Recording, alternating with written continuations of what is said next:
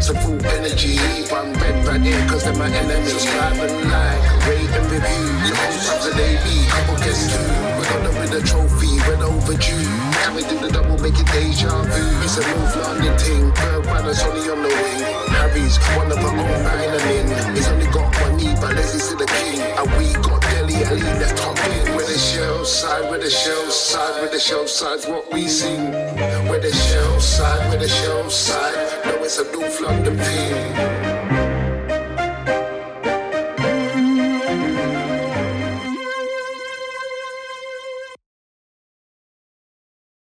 Welcome, welcome, welcome to the Shelfside Podcast, episode twenty-nine. Big numbers. Whose episode is it this week, Kwabna?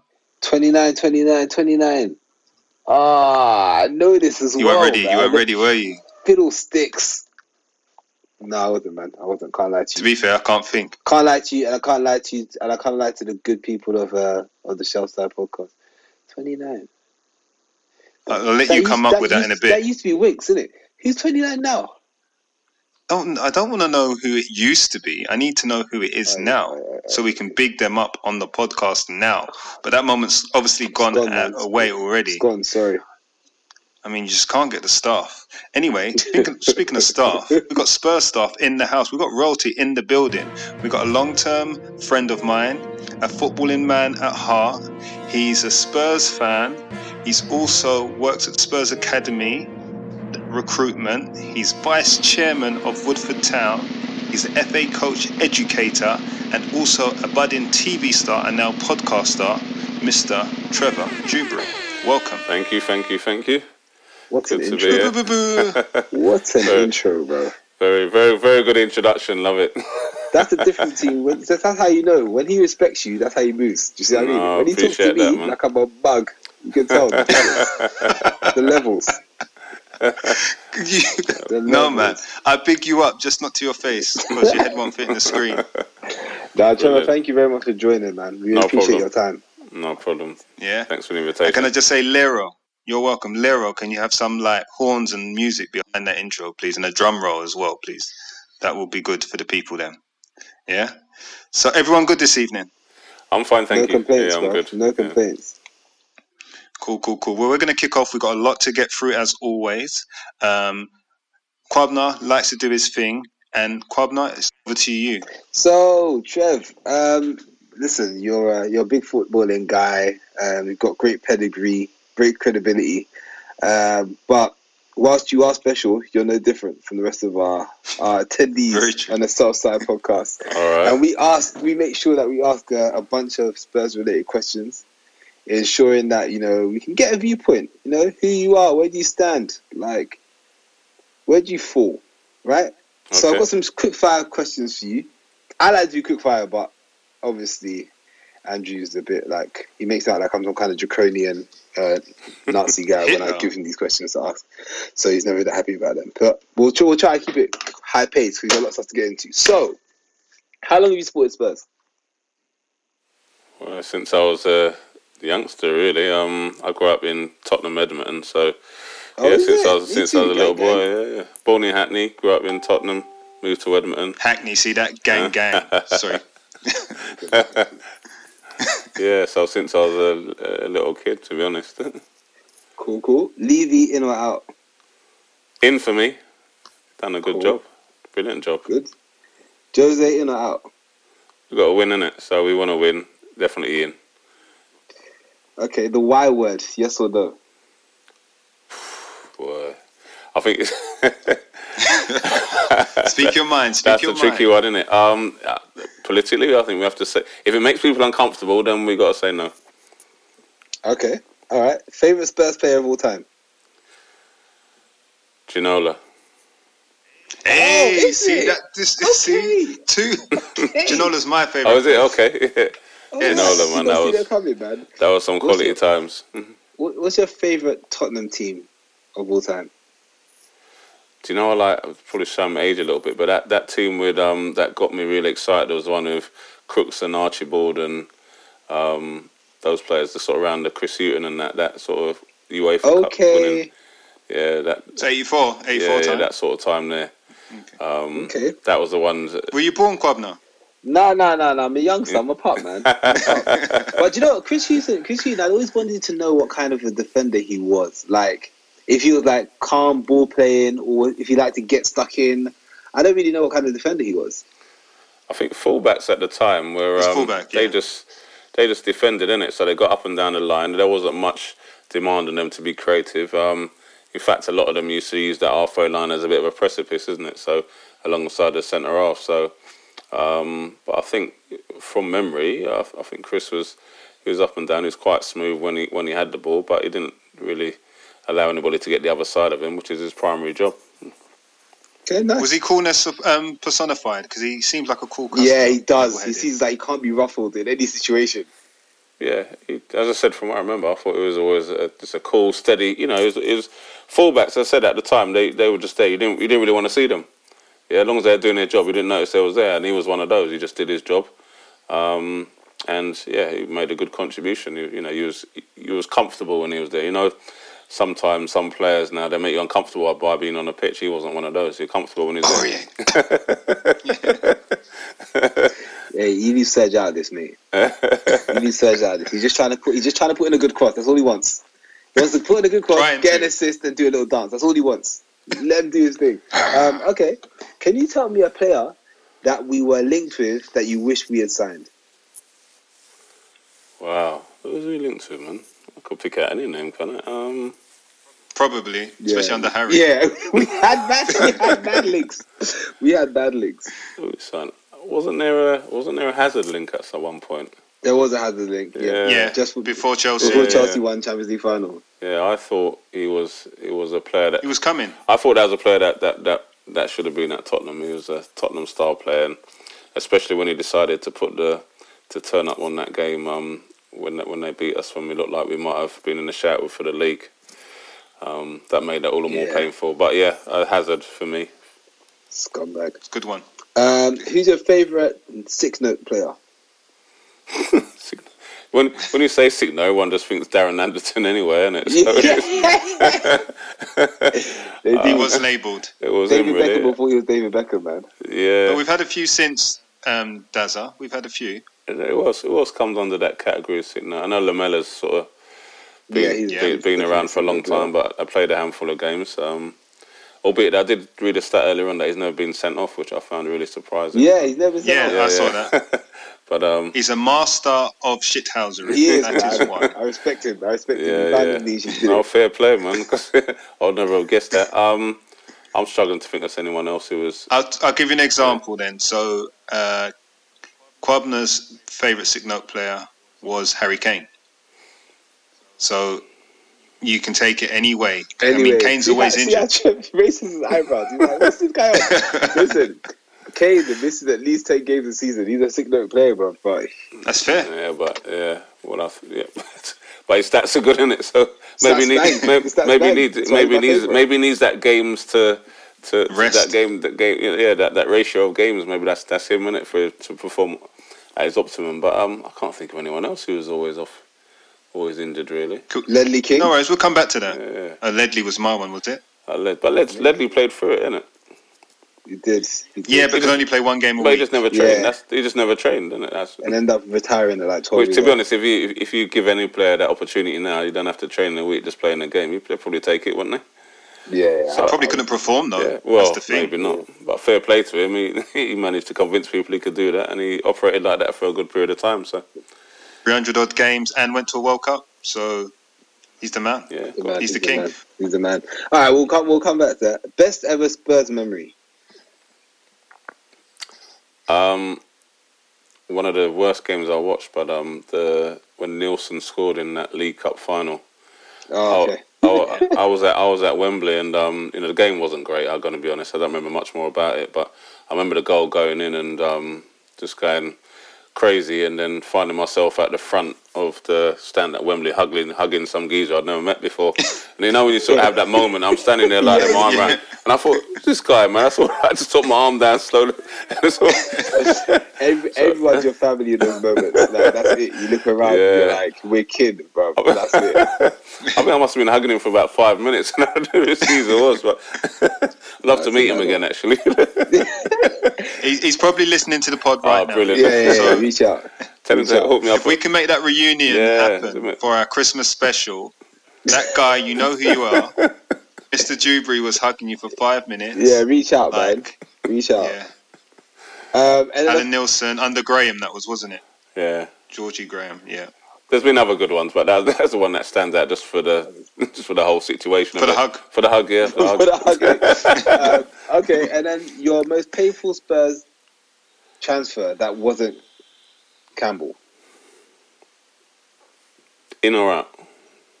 Out. Like, someone who left the club, proper bud you had, but it wasn't that scumbag. Yeah, we don't mention him on this show. I mean, I did like we had a little period of time when um we lost um we did this whole Man United thing, wasn't it? So whether that was Carrick, yeah. um Berbatov, did Teddy go somewhere around that time? He so went. yeah, that that little period. Um, if I had to pick one, it pick one, pick one. Um, yeah, Carrick. That's your man. That's mine as well, bro. Trev, that, Trev, that's how I know you know football. You know, because because I could see so much more in him, innit? I think the other ones that, I understood. But I saw more in him, and, and I thought, ah, look, look, this is not the direction we want to be taking, but what do I know? Mate, more, than know they, more than they do. Listen, you made it onto the podcast. That is the main yeah, thing. Right. That's top of your C V, right? Brilliant, yeah. yeah, that's true. That's true. It's up there with Ballon d'Or. That's what I've heard. That's what I've heard. C V out. Cool. Well, thanks for answering those questions. No problem. Um, how about you? Tell I got us- one more. I got one more. Oh, I got, got one, one more. Sorry, I like to throw my curveballs all the time. And we did this. I know. I know. I know. You know, it just keeps things exciting. Um, how well do you think you know the current squad, Trevor? Well, um, I think I'm fairly up to date. I know there's something coming here. So yeah. How how well do you know mathematics? I got, I got a, oh, was it O level or G C S E? I'm, I'm in, I'm in that category. I think it's no, you're, you're O level. You're O level. Don't front. You see, the, the fact I that I can't even remember. Jump down there and say, "Oh, you're O level." You're O level. The fact that I can't even remember which one it is just tells it all, in it. Nah, these, these kids. Go on anyway. Go on, and I did A level maths. So yeah, right. Go with it. Yeah, go. Mm. Okay, cool. We answer in player names. I'm going to give you an equation. But we answer in player names based on squad numbers. So, for example, if I said to you, Kwabna, um, what did I say to you last week? Uh, Gedson yeah. divided by a Matt Doherty gives you what? A Gedson uh, gives me... Wait, what's Doherty again? Uh, is he twelve? No, he's not. That's hard. Doherty is... This is supposed to be a quick example. Yeah, I know, man. Number. I forgot what his squad number is. He's our right back. That's your clue. Is it? Oh, okay, fine. fifteen. But I thought... And who's... Are you answering oh, player names? Oh, sorry. Yeah, so that gives us an Eric Dyer. Oh, so you just love saying Eric Dyer. Nah, you're... I mean. you're you've done it again. I always said right back. Yeah, Doherty's two. Gedson's thirty. Oh, right. No, but then, fifteen. But he said Dyer. That's right. That's right. Yeah, so Gedson divided by Doherty gives um, fifteen, which is Eric Dyer. And you're trying to introduce mathematics into here because that's how, how he keeps it sharp when he counting his money. That's what he does. I don't I don't count the paper. Bitcoin's on screen, my friend. No, Bitcoin's okay. on the screen. There we go, big time. So do you get it? Yeah, I get it. I'm not, I think I've got an answer. Whatever you say, I'm probably going to give you this answer anyway, but go for it anyway. Okay, no worries, no worries. I'm going to keep it easy with you, and this is a bit of a tricky one, but um, we're going to go this for it anyway. Easy and tricky at the same time, aren't they? Yeah, I just saw the answer, and I was like, yeah, maybe you won't. But okay, we'll do it, we'll do it. I'm going to do a Doherty times a Son will give you who? Who's got that shirt? Um... Very new. Last man in. Oh, Reguilón. No, after Reguilón. Coming after Reguilón. Oh my God. Um, Doherty, Reguilón. What was coming recently? Domestic transfer deadline day. This one's gonna be hard though because like nobody. I don't knows. know who's that man. Who's that? They haven't seen him. They haven't seen him about much. For one minute against Burnley, we saw him. Rodon. Rodon, yeah, so you got yeah, he's got fourteen. I think he's a bit rude to that he's got the fourteen shirt, though. He needs to relax, bro. I know, he's yeah, not Ginola, is he? Big shirt, not Modric. Like, he just calmed down. Yeah, very true, very true. And your answers always relate to midfielders. Anyway, let's crack on. Thank you, Trevor, yeah? for your, you're very Spursy. Yeah, yeah, uh-huh. You're Spursy. Oh, cheers. Spursy, the best, in the best no, way possible. You, when you come back on, we will do it again. Right. Obna's got to do well, this every I'll, I'll learn with the squad numbers by then. To be honest, I, I, I sort of missed the trick because I was wherever you said I was going to say Sissoko, but I actually tried to. I actually tried. I tried to do it properly, which I kind of let myself. I thought I had a series of those questions, but anyway, yeah, all good. No, Sissoko's the answer. Okay, we we can do. No, no, no, no, no. I'm series, fine, but, I, but not this week. You know, you know what the answer is now. It's Sissoko. He's number seventeen. That was a that was a tricky um, equation, unless it was Kane plus Son. But next time, Sissoko. Next time. So it's been a year. Can you believe it? It's been a year since um, Jose Mourinho is manager of Spurs. By and by all accounts, he's probably only got another year left if his recent record is anything to go by. But a full calendar year in the job, but not a full season. He's managed thirty-four Premier League games. So how do we think Jose has done in this time as manager of Spurs? Replaced Mauricio Pochettino, and he had a very decent record without winning anything. So, Trevor, I'm going to start with you. I think you are new to the pod. I think what we should go do, on, though, Trev, as soon as you, you raise the O levels and G C S Es, et cetera, I think we should give them a gra- give them a grade, right? You can go minuses if you want. You can do pluses if you want. But A A to D, that's your spectrum. So give me a grade, okay, and then why? And if we're all going to do it, have a quick think, guys, because you've got to go through everyone quickly. And I'm sure someone's going to say something, probably Andrew, that we're going to have to debate because that's what he does. So, yeah, let's give us, give us a grade for Mourinho in terms of results. B plus. Go, justify. Oh. Because, I mean, the table speaks for itself at the moment in terms of where he's at. I think um, in terms of how the squad is being built, you can see they're being built in a, uh, what can I say, in a in a considered way, yeah. Um, and I think there's a there's a there's a steeliness about them at the moment, or he's trying to instill a steeliness about them. That's going to be the difference between playing nice football and winning. So for me to be able to go through that progress, that process, and also be where you are on the table, then for me that's a B plus, because I know there's more to come. Mm. Okay, cool. Okay, fair enough. Andrew, where we at? So Trevor kind of stole my answer because it was never going to be an A. Um, and I think when we graded Mourinho at the end of last season and the team, I think we graded them B minus at the end of last season with everything considered, injuries, et cetera, and the fact that we were in a rebuild. Start of this season obviously didn't start that well, and we've had a few shocking draws. I'm going to call them shocking just because the way we dominated at times. So I think B minus or B plus, sorry, is fair. Um, in terms of results, I'm just going to throw some stats out there, and this will help you make your decision. Um, Quabnox, I know you've been anti-Jose in the past. I'm saying it. Yeah, yeah. yeah so yeah. Jose's record in the league, overall, overall his record is fifty matches, twenty-seven wins, ten draws, thirteen defeats, one hundred and one goals, sixty-eight conceded. That's every competition. Obviously, you've got a few Europa League games in there. His league, and this is really what he's going to be judged on, his league record is thirty-four matches, eighteen wins, um, eight draws, eight losses, sixty-two goals scored, thirty-nine goals conceded, sixty-two points, one point eight two points per game. Right? one point eight two points a game over a course of a full season, thirty-eight games, gives us sixty-nine points. That would have made us finish third last season had he achieved that with us for the full season, so Champions League football. But for three out of the last five seasons, we would have finished sixth on sixty-nine points. And um, one of those seasons, we would also finished in the Champions League places, fifteen sixteen, we would have finished fourth. Okay? And I'm going to throw something else in there for you. to help you with your decision, Kwabena, Mister Anti Jose. Yeah. Um, since the restart, we have played seventeen matches. I think we've won ten, drawn five, um, and lost the rest. So that's two.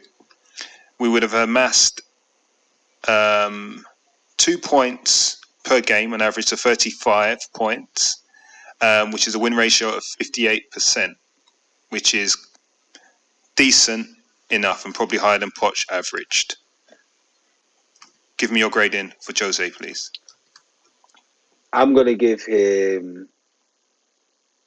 I'm gonna give him a B plus. Also, I'm gonna give him a B plus also, and I, the reason I want to give him B plus also is because in this season, when he's had everyone fit, he's tried to play attacking football and take advantage of mismatches, right? Which has been really encouraging, I think, and that's why we got results like we did against Southampton, against United, and we should have got results against against Newcastle as well as West Ham. Then he understood that there were some defensive frailties, and then he went back to what people would associate as being a more classic Mourinho performance, digging in, getting a couple of one nil wins, winning by one goal, and he showed his flexibility. It was harder to see that at the beginning because some people were injured. They were like in and out, you know, we, we don't really... When you sure. say beginning, sorry, beginning of his tenure. Yeah, his tenure, you mean sorry. Not beginning of the season. Yeah, yeah. beginning of his tenure. Yeah. It, so it was hard to see that. It was hard to see what he was trying to do. And in that in that run, he got some important wins. Wins over Arsenal, wins over, um, wins over Man City. But then there were other games where we didn't, like we had like, a chance of winning. The best we were going to come away with was a draw. And that was... Chelsea, we weren't involved at all in the game. We weren't. Mm-hmm. And they, they, they, you know, did us over at home. That's really, really frustrating.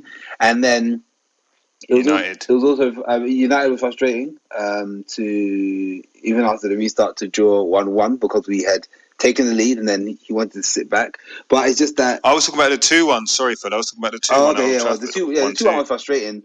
But I kind of left it because it was like we are trying to see where we are with the team we've got, right?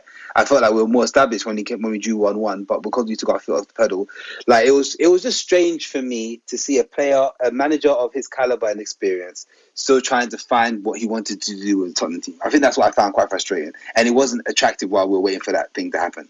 So that's why I'll kind of give him um, a B plus because he's shown what he can do, both in attacking sense and defensive wise, when he's addressing issues. And I like the fact that he can address issues. I've, I've, I really respect that about a manager. I think it's such an important quality. So that's why I give him a B+. So I'm going to touch on something you said there. Now, I think we've all given a B+, so we're all kind of feeling the same vibe, um, feeling good energy around Jose. And I think we're on the precipice of something at the moment. Do you think, however... he knows his best eleven and his best formation stroke system? I think he does. I think he does. But Trevor, would you? Yeah. How how do you see it? Because I mean, you're I, someone who actually coaches, and you so you can see structures, you can see patterns. So we said I don't know what I'm talking about. Is yeah. Some people some people like to chat about it. Some people actually do it. So Trevor, I, okay. I think he's got multiple. So I don't think it's yep. so much. I, I don't think it's so much a case of this is my best team. I think he looks at what's in front of him, and he picks accordingly. And so, therefore, that what I mentioned earlier on around the the development of the squad, the the, the depth, the the reliability, all those sort of things are really really important. That's why I like what he's been able to do so far, because he can adapt and change things, um, whether that's pre-game or or, or, or during the game.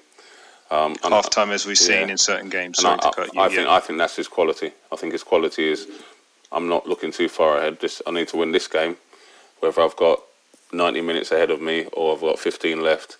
My focus is on this and nothing else. Yeah, and he knows what to do in those situations.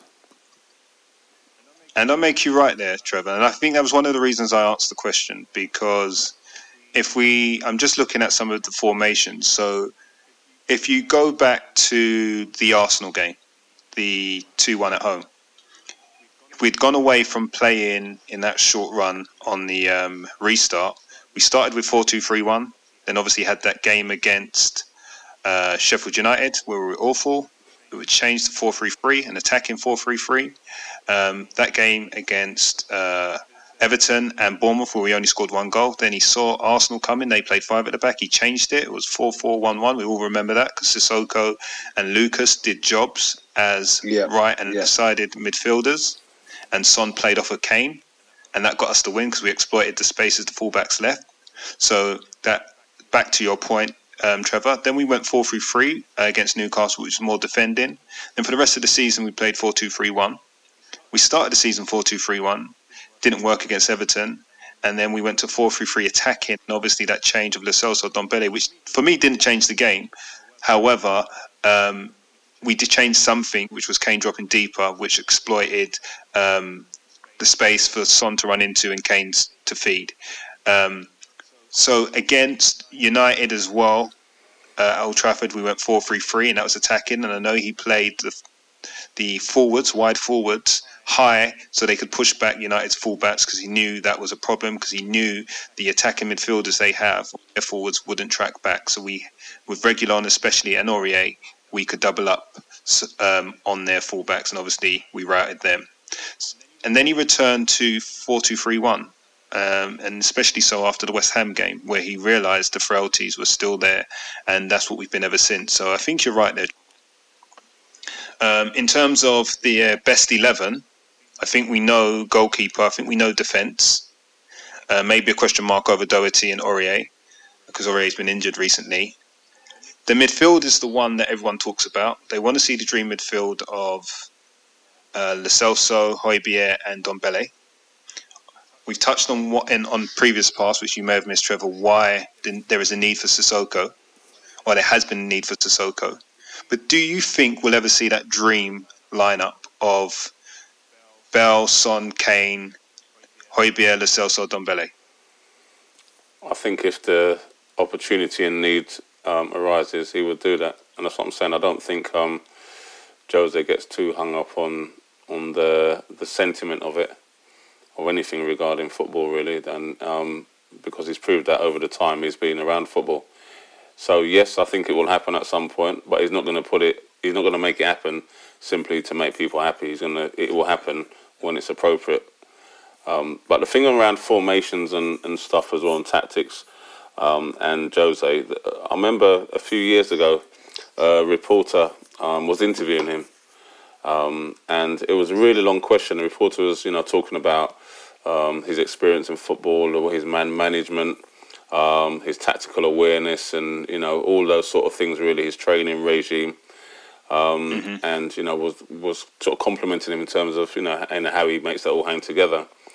And once a, once the reporter finished asking the question, excuse me, Mourinho said, "No quality, no chance."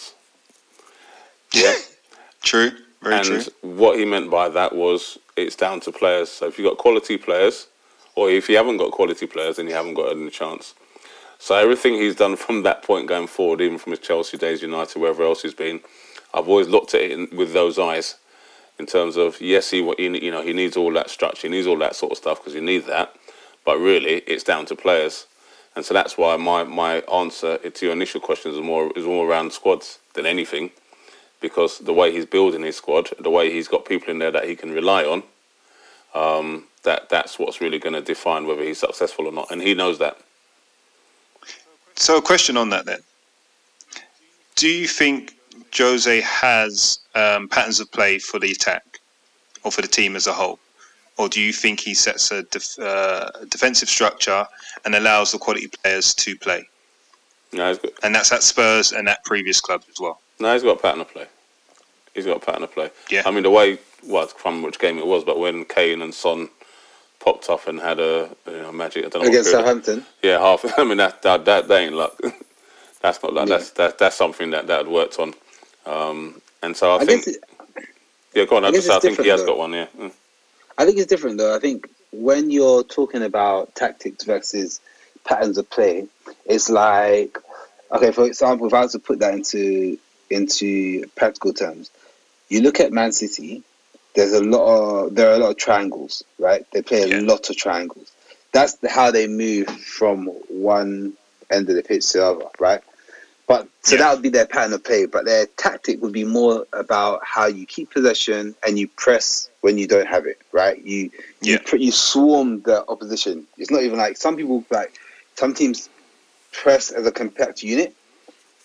Others just like swarm like bees, like, and that's what it's that Barcelona mentality. Yeah, that's that, that, that what he style, right? There, right. Defender so gets the ball the minute they put their head down. Yeah, so, three seconds, win it, the ball back. Exactly. So when you think about what you're saying, Trevor, is that you know the the execution of what Son and Kane were able to do, that wasn't by accident, and I completely agree with you. But I feel like that was a tactic more than a pattern of play. So when I look at And this is, and I'm asking this also as a layman, right? This is how I see it. I'm not a coach like you are. Like, I'm someone who, who just watches the game. So when I see it, I'm like, okay, that's a tactic. You're taking advantage of a mismatch there. You know that Kane can find him, and you know that Strong can get in and behind. Um, and the high line. Yeah, the high line, all that kind of stuff. So I feel that's a tactic, but I haven't seen anything from Jose so far that suggests like an actual pattern of play, apart from at the very beginning when Ndombele wasn't fit and he didn't feel like he had a midfield. He would just bypass the midfield. Even that's not really a pattern of play. It feels like, that also feels like a tactic. Do you see what I mean? Okay. So I guess yeah. what I need help in understanding what the difference is, because I still don't see a pattern of play from him. With Pochettino, I could see a pattern of play. He'll win the ball early in in um, in high pressure in high pressure areas, and then turn those and convert those quickly into things. That, that was the tactic, right? But then the the actual impact was you press up high. Once you get it, there were maybe like three or four passes in the final third, and then a run was made. Like that's what it always felt like. It was like ping, ping, ping, then someone makes a run, and then ping, ping, then someone makes a run. So you're constantly encroaching on their on their on their um, defensive on their defensive line. That's what you're constantly doing.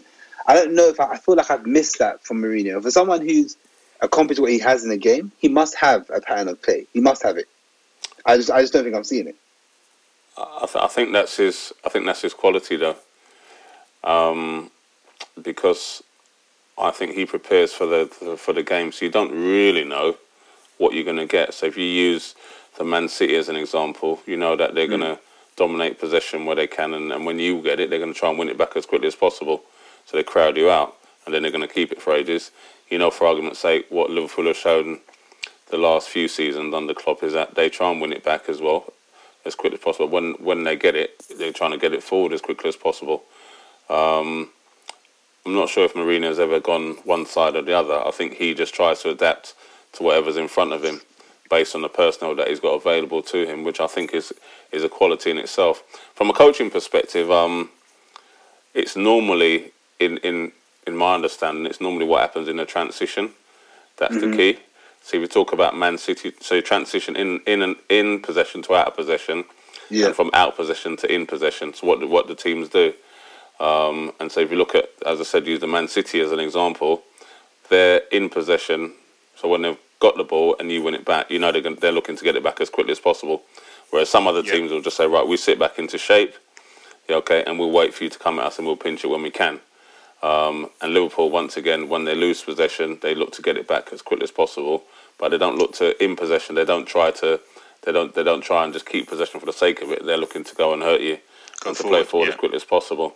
Um, so in terms of where Tottenham are at, uh, at the moment, I'm not. Sh- I, I think they're doing all of those things adequately, based on the situation they're at the time. I'm not sure if his aspiration to go and have some defined methodology of playing. I think his his methodology is I just want to win this football match and yeah. respond to whoever he's playing against. Yeah, yeah, and you can see that because we give up possession where he feels that like we can yeah. and we're not going to be hurt. We counter-attack when he feels like we need to counter-attack. Um, he's got fullbacks that can uh, push on, double up. He's always spoken about the high press, and I think one of the things he said about Vinicius, uh, even though he had a great performance on his debut, was like, he's got to learn how the way we play because we've got press. So he expects his forwards to press.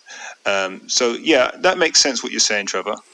Um We're not going to see our triangles, Quabner. That's what Trevor's basically yeah, saying. Yeah, yeah. Trev's, Trev's killed the dream, man. He came in quickly. He was like, bottom line is, if it's not relevant to the game, it's not happening. Yeah, we ain't playing it.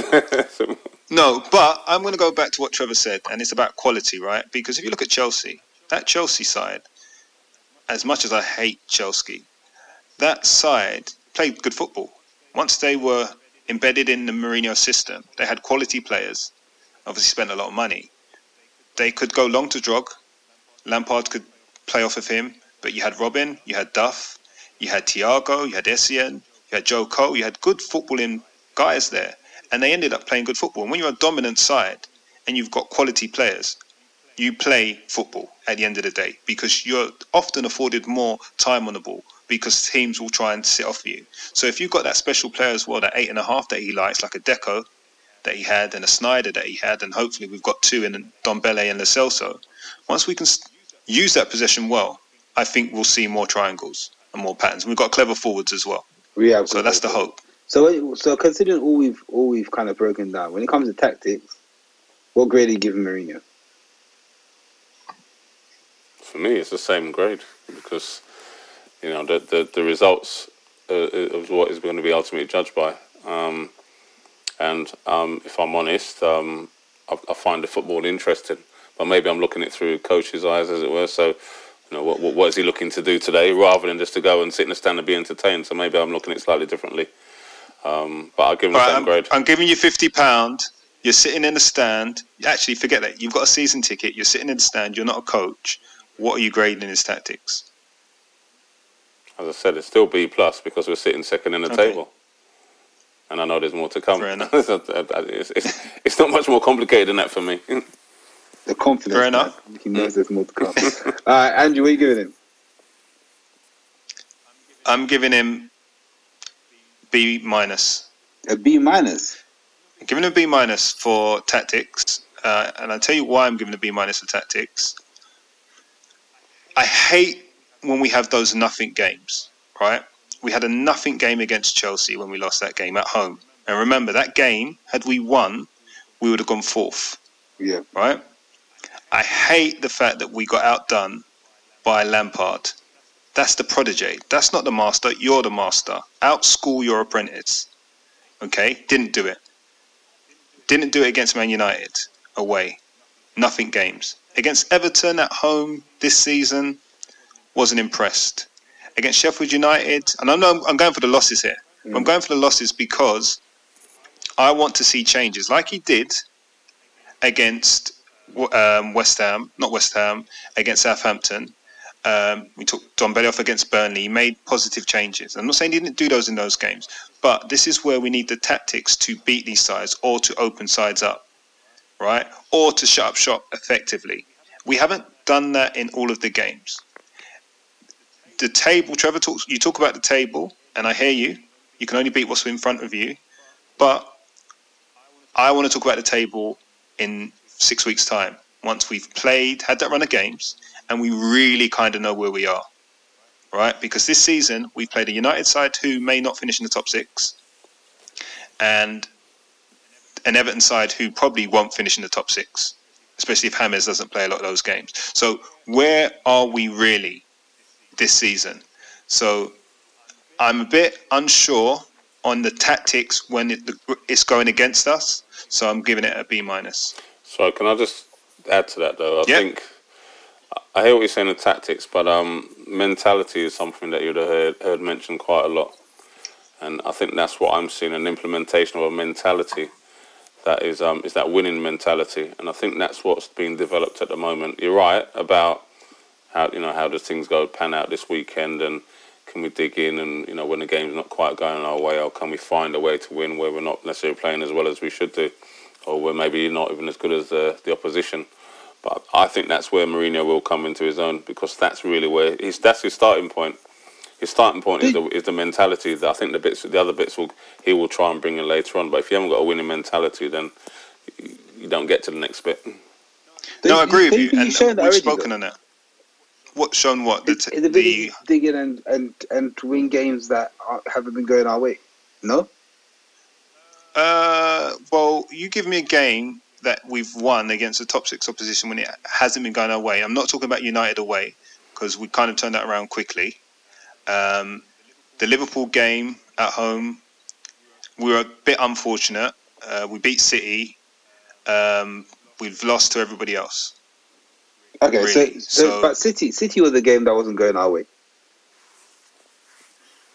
We were we were getting, we were getting smashed by City.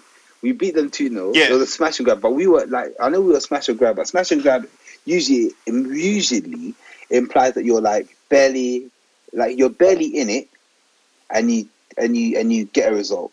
We, it's not like we were barely in it. We were getting annihilated. They were pinging the ball we around. Were, we, they we, missed a penalty. Yeah, we, we, they had we possession. Like they had chances. Cleared like off the line, boys, and we looked like we should have been decimated.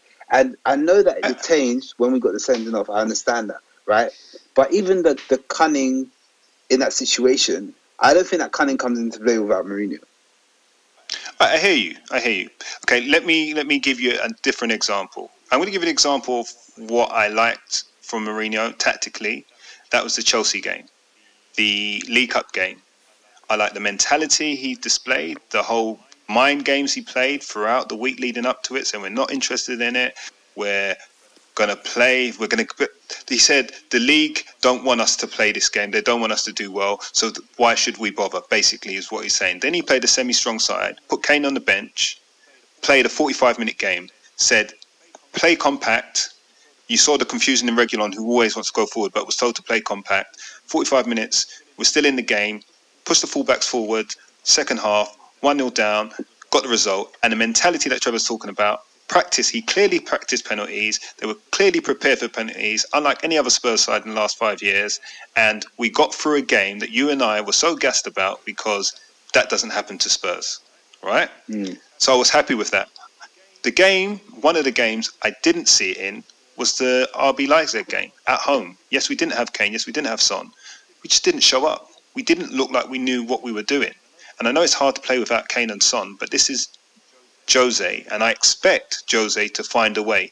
So these are the tactics that I'm looking for from him. That's a game, and that was without Kane and Son. But if we look at other games where we haven't shown up, Everton, we didn't turn that around. No, I mean, so the, the Leipzig one for me was once again a demonstration of allowing people to be challenged, allowing players to say, right, okay, this is your platform, you need to go and show you can do what you need to do.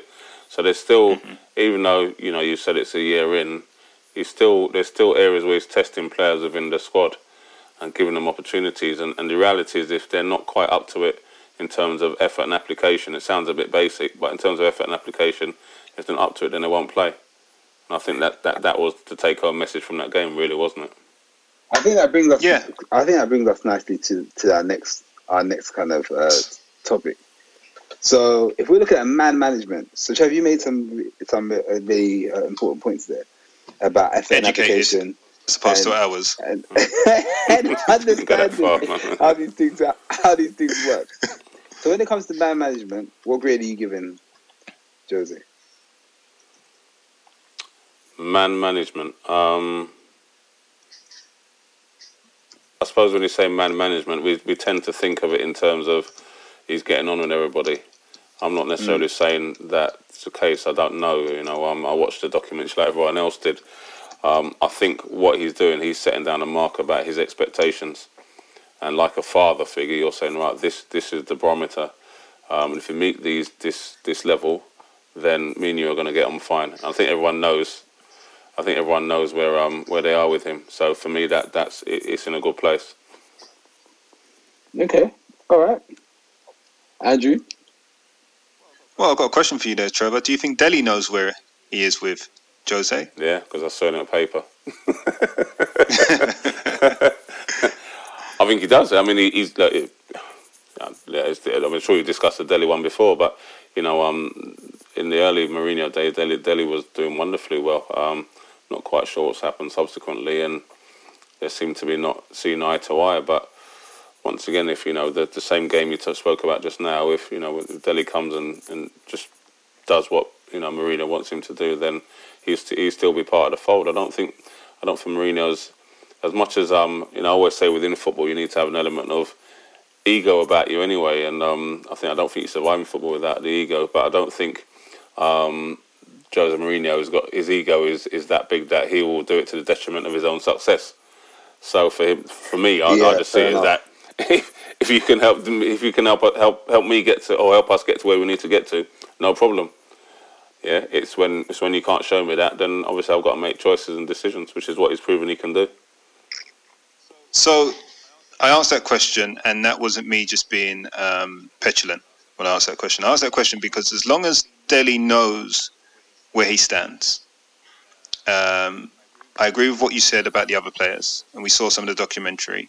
Uh, Ndombele knew where he stood. He just wasn't fit enough, and he got yanked against Burnley.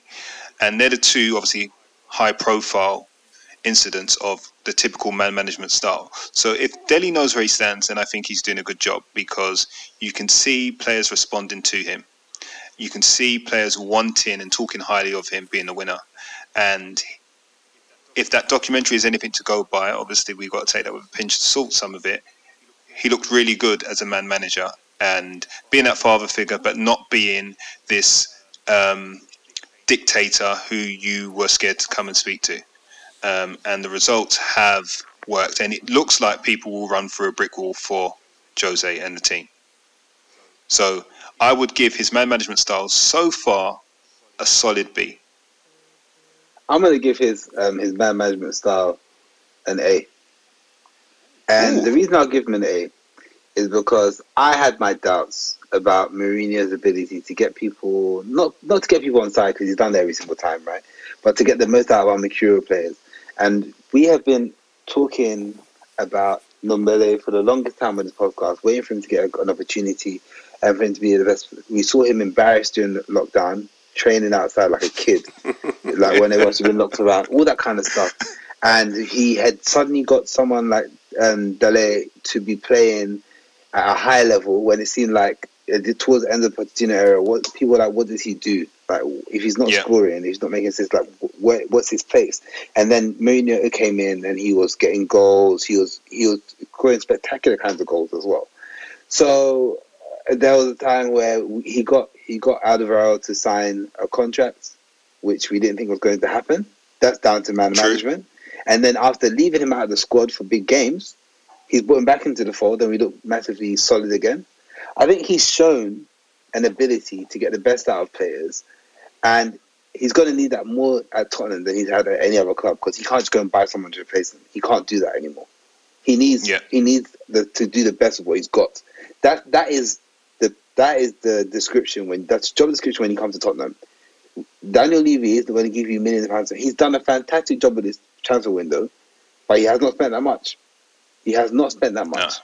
He's even gambling at twenty mil, that twenty mil that he's got on Bale's loan. He's even gambling, trying to turn that into a free transfer for next season. You know that's what he's trying to do. So yeah, of course, what, he is. what he's done has been incredible. But he still said to to Jose, like, you've got to do the best of what you've got now, and he's shown that he can do that. He's done that. Like, I look, I'm not going to say it for the minute of time. Everyone knows how I feel about Eric Dyer, but he's given. He's making. I the, love Eric Dyer, and Eric, and Eric Dyer loves me, but.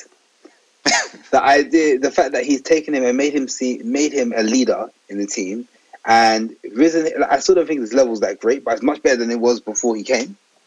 He looks fitter. Agreed. He looks sharper. He looks he looks more of a, an accomplished defender. All that stands to man management, and that is a big part of us being where we are right now. He's done that without having to restrict people's creative freedoms, attacking freedoms. Like, we've always, the real Tottenham footballing guys know that Kane has always been a top, top nine and a half. We always, we've always known that. Somewhere between, between what we saw in Sheringham and what happened to Shearer, with Shearer. Like, that's that's what he's been yeah. at, right? But the level Kane's been able to do it at now is at a whole, a whole other level of effectiveness. There's no denying that. The stats are there for everyone to see, right? So you have to give credit where credit's due. So when you take all those kinds of consideration and the fact that we are. Our defence has been shoddy at times, but he still managed to move things around and make those people not feel not feel like scapegoats, but actually feel some level of responsibility. That's also great man management. So, yeah, I've got to give him an A. I think anything less is um, is criminal. Looking at you two, um, we we are we are lovers of the beautiful game. Like, we want it to be played in a way that's attractive, and and that's why that's a big part of how he's how he's why we support Tottenham, right? Tottenham have got yeah. a long tradition of playing good football. We love flair players. We've always been had soft underbellies, blah blah, but we look good doing it. Like, that's what it's always been like, right? It's every doesn't matter which football fan, which Tottenham fan you speak to, they can all remember a generational flair player They, we, we all know who those are. For you guys, you know, Ginola was your guy. Like, obviously, I'm a massive Carrick, I'm a massive Carrick fan, but Glenn Hoddle, and, and even those who turn up for two seconds, right? Van der Vaart, he epitomised what it was to be a Tottenham player. Like, he, he did yeah. that in a small matter because he understood. So style's important to us. So when we look at Mourinho's style, and remember, that's different to tactics, different to to uh, man management. I'm talking about the, the the actual style. If someone tries to describe what this Tottenham team is about, the style and essence that they exude, what grade are you giving that? And how would you describe it? I'm going to start with you, Andrew. Boy, you put me on the spot there. I don't... So, yeah, I think it's it's similar to patterns of play in a way, but different. So, I think the team has got a swag. And I think you get the swag from the man, the man being Jose. If you think about the confidence he brings, just walking through the door, knowing that he's accomplished pretty much everything. When he goes on to uh, man manage, um, sorry, international management and manages Portugal, they will probably win the World Cup, right? Because that short form, his tactics, his style, his galvanizing of a squad has been epic. We've seen it time and time again. He's taken unfancy teams and won major trophies. Um, so I think he gives the team a swag. They they walk into a game thinking they can win, regardless. Fills them with confidence. We saw that they beat Chelsea, or well, drew with Chelsea, but beat them on penalties um, without Kane starting and a few others. So that's a swag. The actual style of football, I can't describe it because I think it changes. I think it's multi-purpose or multifunctional, as Trevor touched on. I think we play with what's in front of us and what we have, um, and the tactics change. But I think we have seen that we can play with swashbuckling style. United, West Ham first half, fullbacks overlapping, bombing forward, midfielders joining, freedom, and then we can play the other way, which is fullback staying at home mostly, unless you're Reguilón, because you just can't stay at home. And then you have Sissoko, more disciplined in midfield, and you have a more rigid framework, but you're gritty and you get the result. You just know how to win. You get over the line. So I think it's a combination, and it just depends on what's in front of us. Yeah, um, um, I'm I'm agreeing with that, really. I think if you picture sitting in the stadium um, and yeah, probably the, the, the bog standard Tottenham team, if I could refer to them as such, you know, the team that we're probably all picking our mind is playing. You think to yourself, well, if Son gets the ball, um, what does the what would the crowd are likely to do? They're probably likely to stand up in it, and you know we've had that over over the years. We're from you know, the Gaza through to you mentioned Ginola already, or Van der Vaart, or you know we've had those sort of players, maybe even Klinsmann at times, where where when they get the ball, we all get excited. I think those players are still there. Um, so it takes me back to the to Jose interview around no quality, no chance. So I think there's enough. There's enough. Um, You, you, you can't win games at this level without flair um, and creativity. And I think there's enough of those players within the team. Um, what I think he just asks is a level of application, and he will change things um, according to what's in front of him and the moment that's happening within the game. Um, and you mentioned the fullbacks even around... Um, You mentioned fullbacks around maybe going or staying at home, but if you think about it, there's even been times when he's allowed one to go and the other one's had to stay at home. Yeah. yeah so he's yeah. even willing to go to, to off balance the team a little bit just to try and um, exploit what you know a, a potential weakness in the opposition, or to try and suppress them in some way, shape, or form. But I think ultimately, in terms of style, ultimately the game's around scoring goals. Yeah, and if you think you're in a stadium and Son gets the ball, you get up, or the ball goes up to Kane and he's in around the box, you know he's going to find any opportunity he can to shoot, and if you slide someone, you, you'll get up. So I think that style is still there.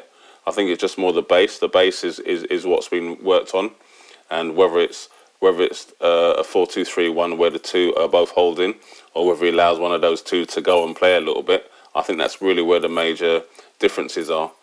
Um, but what I like, and I, you know, I watched them play the other day um, when they came out, and I like the fact that probably for the first time, I've looked at a, team, a Spurs lineup, and I thought, actually, they look mean. Yeah, I, lo- I looked at the, I looked at the whole team. I thought, those guys look mean. Yeah, and, yeah, and we're yeah. not really accustomed to it. We, we're accustomed to seeing like the fancy, the fancy guys coming and yeah. doing a little bit. But that team stood up. Um, you know, from you know, you could even include the likes of Bale and Kane and Doherty and um, Hojbjerg, Dias, and, and I thought, you know, that, that team looked mean, you know, and I like that. I've got to be honest, I like it. You know, I've, I've seen lots of fantastic Spurs teams, lots of fantastic Spurs players, and I've been really, really entertained. But maybe haven't necessarily and had as many um, winning moments as, as, as maybe we deserve. And I think I can see the work that's been done to get us to that point. And I'm happy just to celebrate a goal. Yeah, if it means that we win, that, that's where I'm at. After V A R, though. Oh, yeah. Okay. Yeah, after, after V A R. yeah, yeah, of course. Yeah, don't get that V A R. I mean, I think what about you, Club? When it comes to style, I'm, I I would say like B minus, and I, the reason I say B minus because it's effective what he's doing, and to Trevor's point earlier about his adaptability to everyone else, but it's like I'm I'm very much when it comes to style, as you can see. Um, I take it very seriously. Is that Gucci you're wearing? You're wearing Gucci? No, is that, it's, that... it's, it's Fendi. I boycotted Gucci. Uh. Um, but I I take it very seriously, and I like I like to own that, right? I like a team to own that style. Not necessarily. We used to get frustrated. Uh, let me not say we, but a lot of a lot of Spurs fans used to get frustrated, myself included, in Pochettino's inability to adapt to um, the opposition. Sometimes it's necessary. Um, Harry Redknapp did the same. Apart from the one time I can remember Harry Redknapp adapting to, to the opposition was when we went to play Milan away from home, Champions League. Right, we beat them over two legs. Um, Martin Jol refused to to play to um, to adapt to the opposition. So, like, I, I do appreciate people who can have a style commit to it. I think it's really important, and I think it's good to have an ownership of your own identity. We currently don't have that. We have. A, we'll beat you however we can, and we'll adapt to your deficiencies. And for some people, they might argue that is a style. I don't, I don't subscribe to that way of thinking. For those people who watch N F L, it's a bit like um, Bill Belichick and the Patriots. Patriots, they have no, they have yeah, no you style. Just always dig up my team. Man. Yeah, they, they, they they have no style, but they're like, okay, you like to do the running game, so we're gonna take the running game with you. You're gonna have to pass. Like that's what they do. That's their thing. They they they like to nullify. Tottenham has such a proud history of having a style that that's gone. But I can't be too mad because right now it's being effective. So that's why I give it a minus, a B minus. It's effective, I'm just not that happy about it.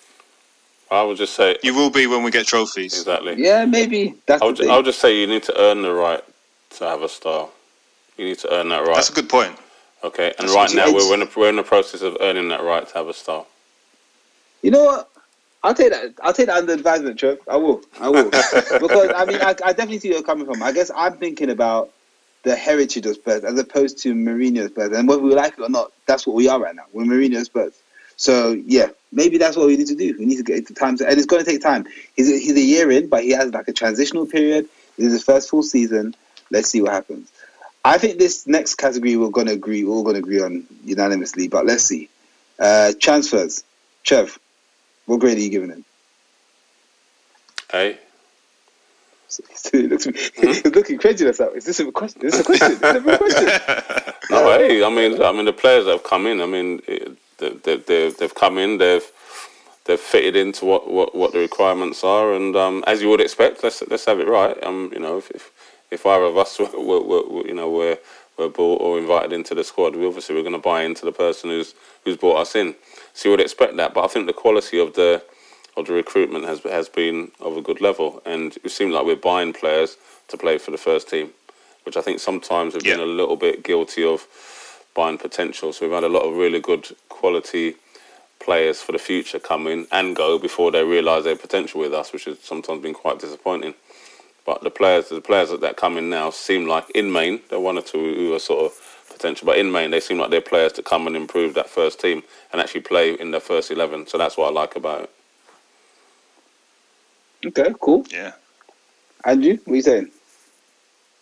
Yeah, at the risk of sounding like um, copying Trevor, I think when we did the transfer podcast, we kind of graded it high. We graded it A. Yeah. The only question mark was at centre-back because obviously no one's a fan of Dias, but we know he's been... Uh, reasonably effective.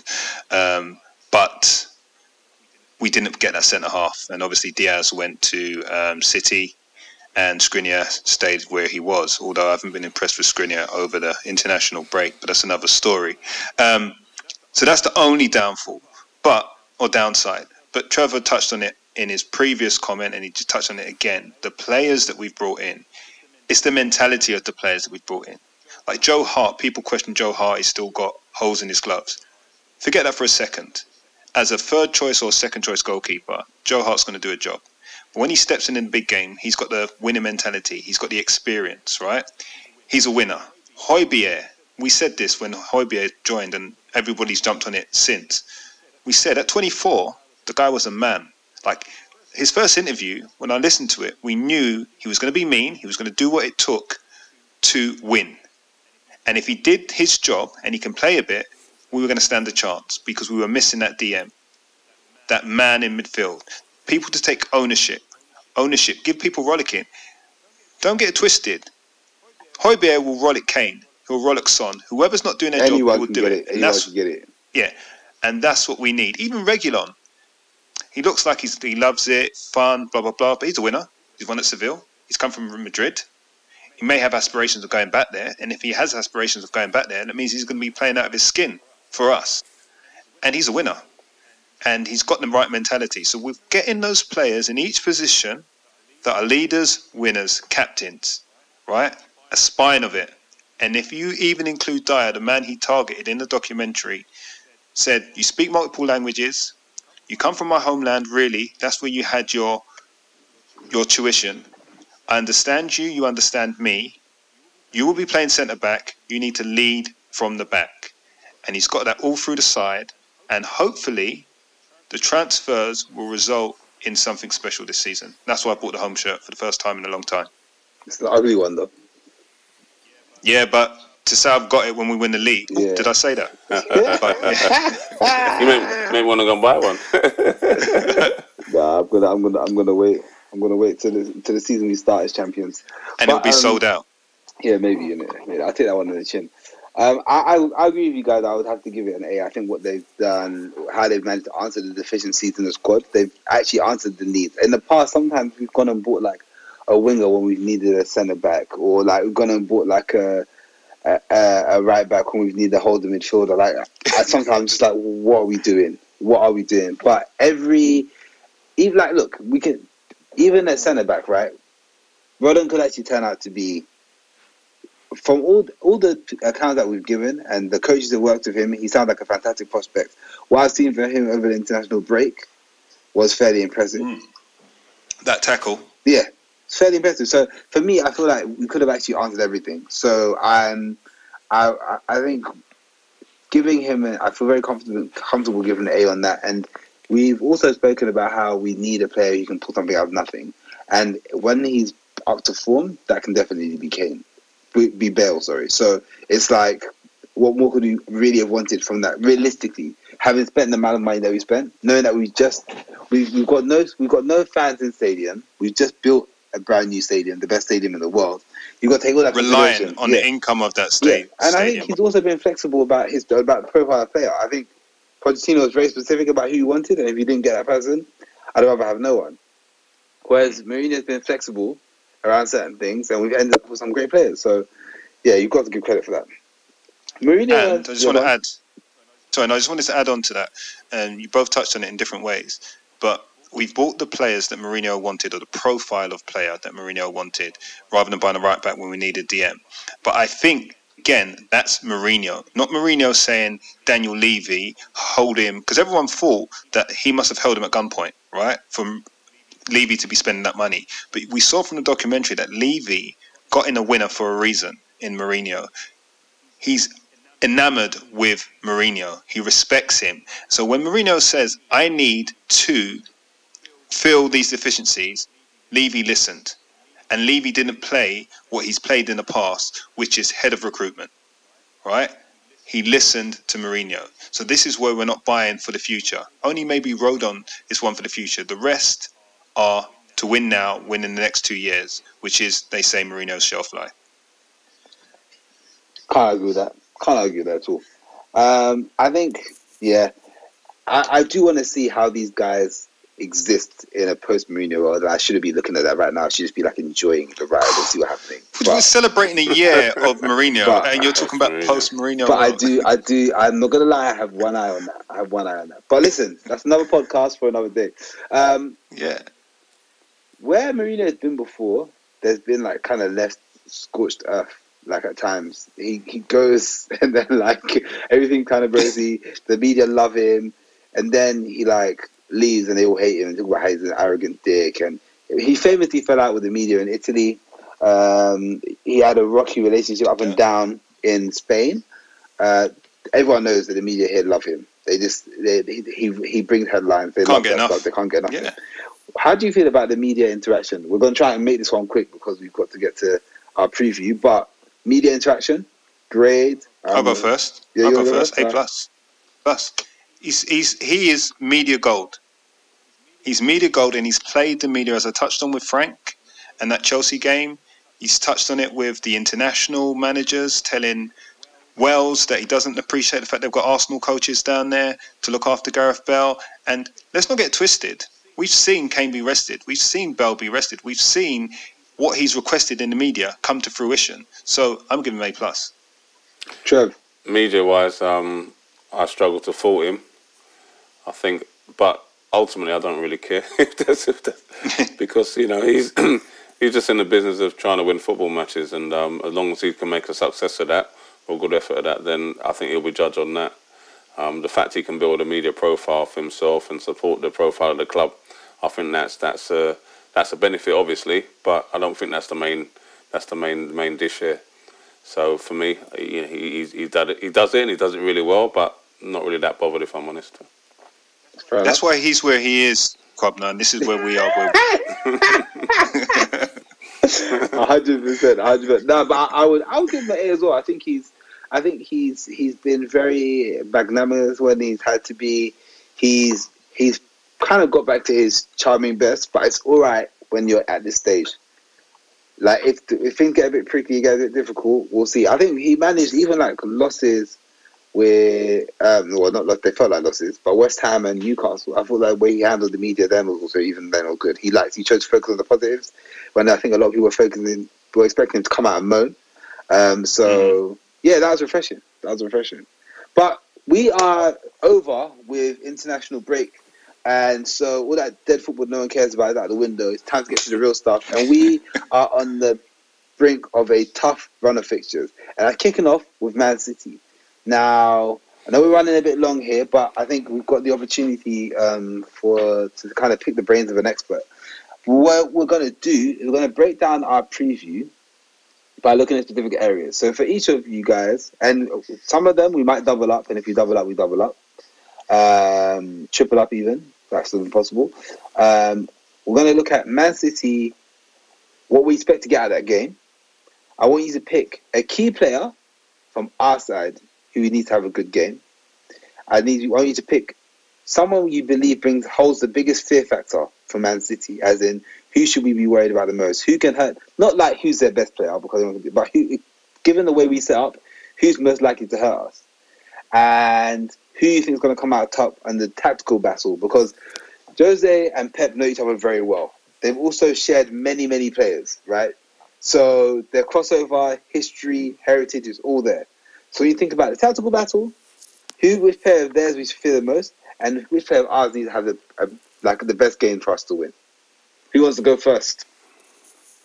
I'm happy to go first. Um, Chev's got the credibility in it. He's got the credibility. He's like you said, expert, no, no, and I was waiting to go first. Oh, sorry, just... I just thought you, you look like you were thinking. So I thought, just... yeah, yeah, no, he's already. Yeah, he's already no, good. I've got mine. I've got mine. I'm good. Uh, but you go first. I think it'd be naive to um think we're gonna we're gonna have a lot of the ball. Um, so because of that, um, for me, Hojbjerg is a really important component from our perspective. Should have gone first. Sorry. um, from their side, um, is Sterling fit? I'm not sure where, where's he at. Well, he, probably we will probably be for he, weekend. Yeah, he didn't play for England because he's injured, but he'll probably play against us. Yeah. And so I'm a little bit concerned about that matchup on that side. And I think that's where mm-hmm. tactically, back to Joe's and tactically, there'll have to be some adaptations to. To, to, to deal with that. Um, and we'll just have to be clinical in our moments. I think that that's basically how I see that game going. Cool. All right. Okay. A B? So, yeah, for me, obviously, Hojbjerg, the biggest battle. I see two battles, but obviously the, you've chosen the Hojbjerg one, and that's probably Hojbjerg K D B, really, what you're talking about there. Um, and I'm going to go with another battle, and it's a key player for me as well, double, doubling up on it. So Dias for me, Ruben Dias. So big reputation, silky centre-half, Rolls-Royce of a centre-half, really, in Portugal. He's come over, and I think this is going to be a big test for him, um, playing against a good old-fashioned centre-half who's a bit clever, lethal, good in the air, and obviously powerful. Now, I think if Kane wins that battle, we win the game. Because I think Dias could be found wanting at times. And it's Dias and Laporte, but I think Kane will target Dias. But he's had a good international break, Dias. He scored a couple of goals, and obviously Portugal won their last game, but they lost against France. And he didn't play that well in that game. So I think, for me, Kane needs to win that battle. But I think Trevor's right in the sense of, we know we're not going to have possession. It will probably be sixty, somewhere like fifty-five to sixty, and the rest will be us. But this is where we go back to the counter-attacking. Son needs to get back on form because he's dropped off a little bit and playing those pockets. And I don't know if Bell's the man for this game. I think Lucas or Lamela is probably better off in this game, exploiting those spaces the fullbacks are going to leave behind. And I think Lamela's shithousery will probably work better in this game, in my opinion. Fear factor, the man I actually fear, obviously other than K D B, and we know Sterling against Aurier could be a nightmare, is Torres. Scored a hat-trick in the week. He's really started well for City, actually. We didn't know too much about him, and I think you know you've played against Sterling before. You've played against K D B before. You know their traits, you know their habits, you know their strong points. We don't know too much about Torres. And I think he could be an X-factor in this game um, for them. And they could have many because they've had players that have had good international breaks. Foden scored. Dias, I've mentioned, scored. K D B scored. Torres has scored. Um, they could be in a bit better form than we are at the moment. But I think tactically, we're going to sit back and exploit those spaces. What about you, Kwabna? Who's yeah, your key player? I think my key player is actually going to be Ndombele. And I say him because I expect... The, the level of consistency we've seen from Hojbjerg has been undoubted, right? So I think you both made very important points. But someone who's got experience of beating City and being difficult for them to, to handle has been Ndombele. And I think that the game, we have an opportunity to take advantage of their ageing and slowing midfield. And it's one person who can bully their way through the midfield and t- transition defence to attack really quickly will be Ndombele. And they, I don't think they'll be able to live with him. They haven't got a centre midfielder who's built to deal with him. De Bruyne can't do it. Gundogan can't do it. Um, Fernandinho's injured. Um, Rodri can't do Rodri. it. Rodri can't do yeah. it. So it's like what he, his speed of thought, his athleticism means that he'll be too much for them to handle. They like to be in situations where they control the game, and and nobody doesn't actually be in, have to control the game. He just needs to know that when he's got the ball, he transitions it really, really quickly. And I don't think that midfield will be able to deal with that. So I think he needs to have a good game. If he does have a good game, I think we'll win. Um, I think for, for the fear factor. Um, for me, I think Jesus is going to be the, the fear factor for me because I think that they're going to be patient in trying to get to create those openings, and if he's in the mood to take them, they'll only need two attacks. And with, a, with the quality the quality that they have, they can do that. They can produce two attacks. They can definitely do that. And he's coming back into form. He's got something to prove now because Aguero's out, still out. Like they, he wants to show that he he knows that Aguero's probably on his way out, right? He's had his ten years. Man City's structure means that after ten years, they like to get rid of people. Like, they romanticize it, but it's just a fact. They like to do that. And with all the money they have, why not? So he, Jesus now has to prove that he is the player to replace Aguero. And now that could work against us if he's in the same mood he was in the first half against um, against Liverpool. Liverpool that that, yeah. that kind of movement can be difficult. Our, our central defenders aren't as mobile as they used to be, so if they can, if De Bruyne can find him, which you know he probably can, in those dangerous places, and those guys aren't on their toes, he can easily draw Dias into a foul. I feel like Dias always got a penalty in him anyway. Like if he has a good game, it'll be very difficult. So he's the person I'm probably I fear for the most. And when it comes to a tactical battle, I do expect Mourinho to adapt, to give them the ball, I get that.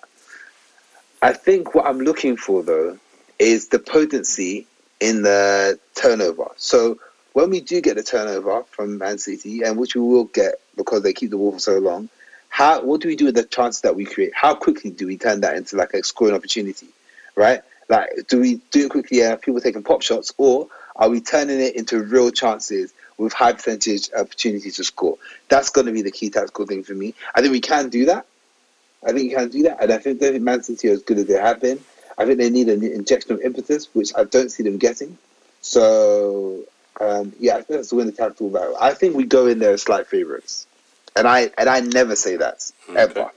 Even when I do well, believe it, I, just because I don't want to get jinxed. But, um, yeah, sometimes you've got to make bold statements. Yeah, expect Pep to throw in a curveball, right? Expect... You mentioned uh, Rodri, Gundogan, K D B. I don't expect to see Gundogan anymore. I expect to see Foden in there. I expect him to freshen up. He's had a good game against us before, scored against us. He scored two goals in a week. And I don't know he's going to play right side. It obviously depends if Sterling's fit. But I think that's a battle, a key battle as well, because Reguilón likes to get forward.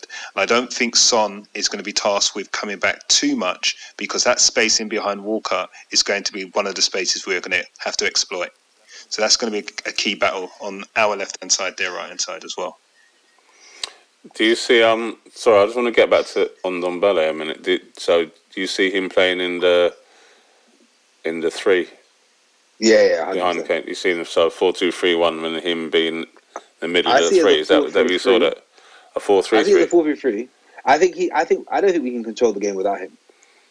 Yeah, I think we need to play three in there. I think you're right. Well, he plays. It's not ten. He plays eight and a half now, yeah, right? Yeah, yeah. So he's got defensive duty, but he's got a bit more freedom than Sissoko and Hojbjerg. So I think against City, we definitely have to play that three. And I think he has incisive passing. He can skip past his man at any point, pay a twenty-yard incisive forward pass in between the lines. And I think that's what we need from him in this game, but to be more compact. You just can't but that's why I don't think Bale's in this game, because uh, Bale's not going to run behind in this game. Yeah, and no, we need no, two no. of those. No, you're right about that. We just, we just, we can, we cannot win it without, without his level of control. Like he plays, he plays with the ability to swivel, transition. Like when you've got a team like Man City, you need to be able to pop off really quickly. If you, if you're ponderous, they'll pick you off, and it'll be a long day for us. It's someone, um, if we have someone who can make it turn that quickly, that's where we win the game, I think. I'm I'm, I'm not sure where he is in the on the turnover. So from our position back to them, I'm not sure if he.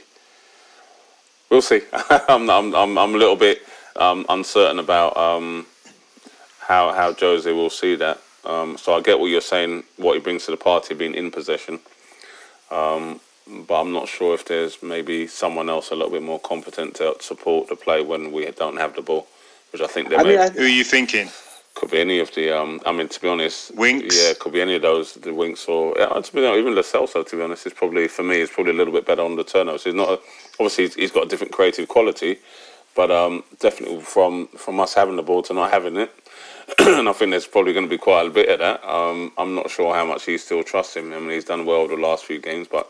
He's still not. That's the thing, man. The numbers, the numbers, yeah. and the the ball recoveries and the interceptions have been very high. I think he's averaging like three or four a game. Mm.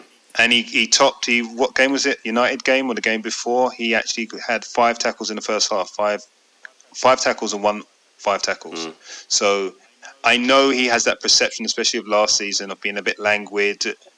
And probably doesn't sprint. And when he does sprint, his head's always looks like he's absolutely knackered. But I think he will play deeper, and I think he will play in a free, and I think he will be mobile. This is the game he needs to be mobile. Mm-hmm. This is going to be a landmark signature yeah, game for him, because he's done it before, yeah. as Kwabena men- yeah. mentioned. In the Champions League, where the football is a bit slower, he bossed City, bossed Barca. We know he can do it. And I get your point about the, the reservation, but I don't see Jose playing without Ndombele for any game this season unless he really drops off. Just because when we... haven't had him, we've looked laboured, languid in possession, and not been able to cut through to the forwards as quickly as he's wanted us to.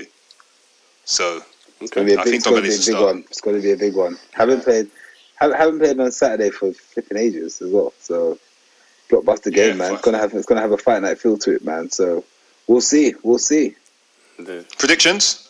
I don't do predictions, but let's do predictions. That's right. I don't do predictions, but I do predictions. Contradictions. Let's just do it. It's good for the pod. Uh, gotta say three one Spurs. Ooh. Positive.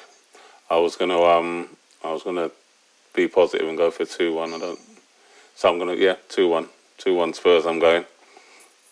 Yeah, we're not gonna keep a clean sheet. two one We are not gonna do that. We're not gonna do we're that. Not. Cool. Well, um, we're not. We're not. I think we'll wrap up there. Uh, Trev, do you know what?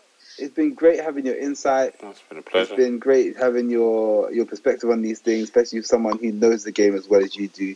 Your footballing brain has been greatly appreciated. So thank you very much for your time, man. No problem. Thanks for having me. And and you're coming back. Like, let's not get it twisted. We've got a whole series to run. We haven't forgotten that. So I'm sticking it on you now. Yeah, no problem. Expect to hear the dulcet tones of Trevor. Yeah, they're kind um, of, the, the listeners know now, so you can't go. You can't, you can't go about it. No problem, no problem at all. It's, it's been it's been really good. So I look forward to the next one. Good, good, good, good, cool. good. Andrew, as per usual, slide digs aside, much appreciated. Insight football and historian, we appreciate that. I'm here for man. Thank you, Kwabna. The blatant digs aside. You know, I can't, it's been a pleasure. I pull no punches. I pull no punches. Um, cool. Well, listeners, thank you for jamming with us and listening to our insights, our review of Mourinho's first year, Man City preview. We appreciate your time. Remember, you can follow us on the Shelf Pod on Twitter for all the ramblings and banter and predictions and lineups. Um, if you are listening to us on Apple Podcasts, please leave a review. Five stars only, because we only give you five star content. Um, but yeah, also give someone the gift to the pod. Tell them they can listen anywhere, wherever they live, find their podcast. Drop in the shelf side. They want to learn about Spurs and wonderful insights around our beautiful club, or they want to learn about football full stop. All are welcome. All are welcome. So thank you very much. Um, but for now, I think it's good night from me. Good night from me. And from me. Let's run that outro. With a Shelfside, with a Shelfside, with a Shelfside Tottenham. With a Shelfside, with a Shelfside, with a Shelfside Tottenham.